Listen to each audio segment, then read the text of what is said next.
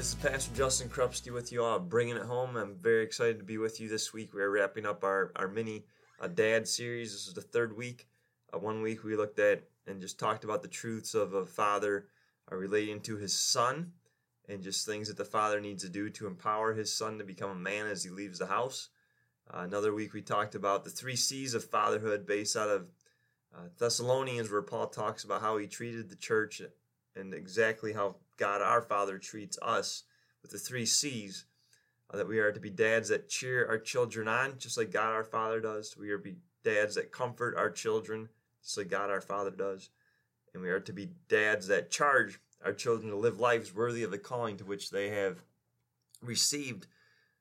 And so uh, today we are going to be talking about uh, what it means to be a dad of a, of a little girl, of perhaps multiple girls. Uh, sitting in front of me on my desk, I have this several pictures, but one picture uh, says this: the frame. My heart belongs to Daddy. Inside the frame, there's a heart cut out, and then inside the heart is a picture of myself and, and Chloe. Uh, so I do have a little daughter, Chloe, and what I want to share with you are, are three uh, truths I believe we as dads need to be able to provide for our daughters. And certainly these are truths, again, that God our Father is providing for all of us as children as his children, but uh, truths that I believe specifically apply to my relationship with Chloe. So if you're a dad listening to this, you have a little daughter, I pray that this will be a blessing. If your dad doesn't have a little daughter, I still pray that this will be a blessing as you raise uh, your boys and moms. If you're hearing this, certainly this applies to you in the way that you uh, love your daughters and your children. And if you want to pass this on to the father of your children, that'd be a great idea. Uh, but these are three things that I want Chloe to know uh, from my relationship with her. The first one is that she is protected, right? The second thing is that she's lovable. And the third thing is that she is valuable. Uh, and certainly, God our Father protects us. We see that in the scriptures that He fights for us. Certainly, God our Father tells us that we are lovable over and over again and shows us how much He loves us. And thirdly, certainly, God our Father shows us that we are eternally valuable and so, just this truth of, you know, how can I convey to Chloe that I protect her? Certainly, there are little pieces of wisdom when she crosses the street to go to her little neighbors, friends' homes, right? First of all, I'll do my best to walk her across the street, but now as she grows up, uh, that she can look both ways, and so I protect her. I'm always peeking out the window when she goes over there. I'm always making sure that uh, the parents are home right? And I'm always keeping an eye and keeping a timetable on that. So certainly those are just simple ways that we protect our daughters. I just want her to always feel safe, right? To know that she can be secure around me. And certainly uh, she as a daughter uh, knows that she is vulnerable as a, as a female. There's something different and the scriptures talk about that. And certainly the idea of being gentle. And I remember te- talking to eighth graders, I shared just a couple months ago how the girls said, we want men who treat us uh, gently, tenderly, who protect us, who make us feel safe when we are around. And so, certainly, I want Chloe to feel safe when she's around me and know that I am there to protect her, to protect her, to protect her physically, certainly. And so, I want her to know that, that she can always have a safe place with me. And so, dads, I, I encourage you to think about how can you help your daughter feel protected when she is around you. And the second thing is this emotionally protecting her.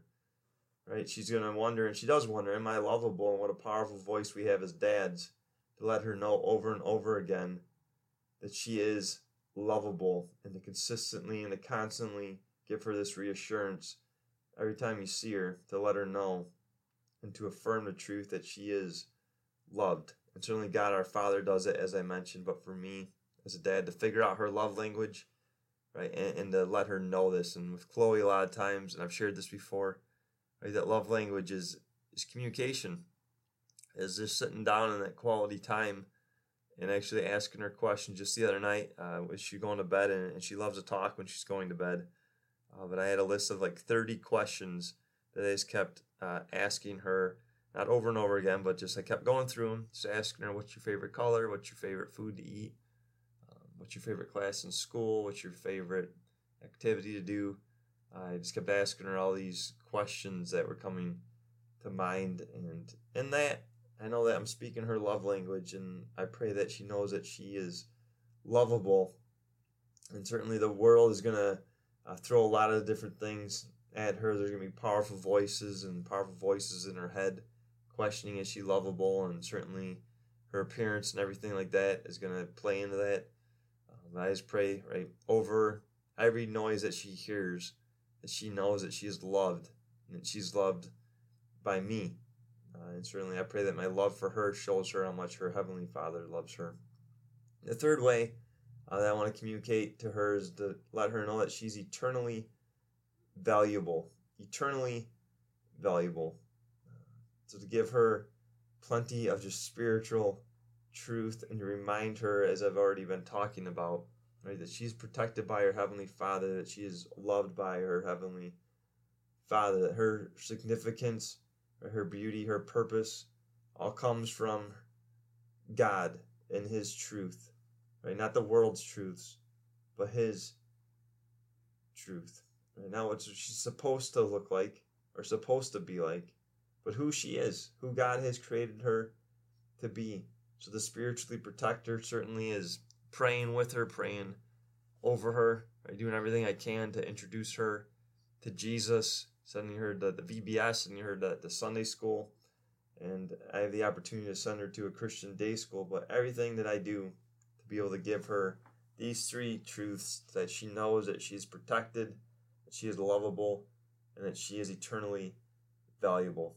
Because right? there will be a day, perhaps, when I walk her down the aisle, right, and she's going to be moving uh, into the shelter of someone else's love, right, and that's her husband. And so I pray that he can protect her, let her know that, that he will love her, that he will continue to give her these truths that she is eternally valuable, her spiritual relationship. And I pray that she chooses a man, right, that will do this for her and so if I can do this for hopefully she'll get the sense that she is, this is what she wants in a man someday if God uh, calls her to be married, to become a wife and a, and a mom.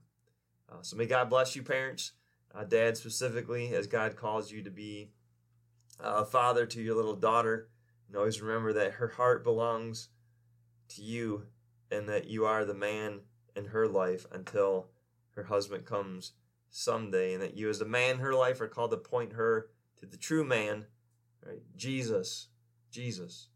And so may God bless you as parents, and may you continue to bring it home each and every day. God bless.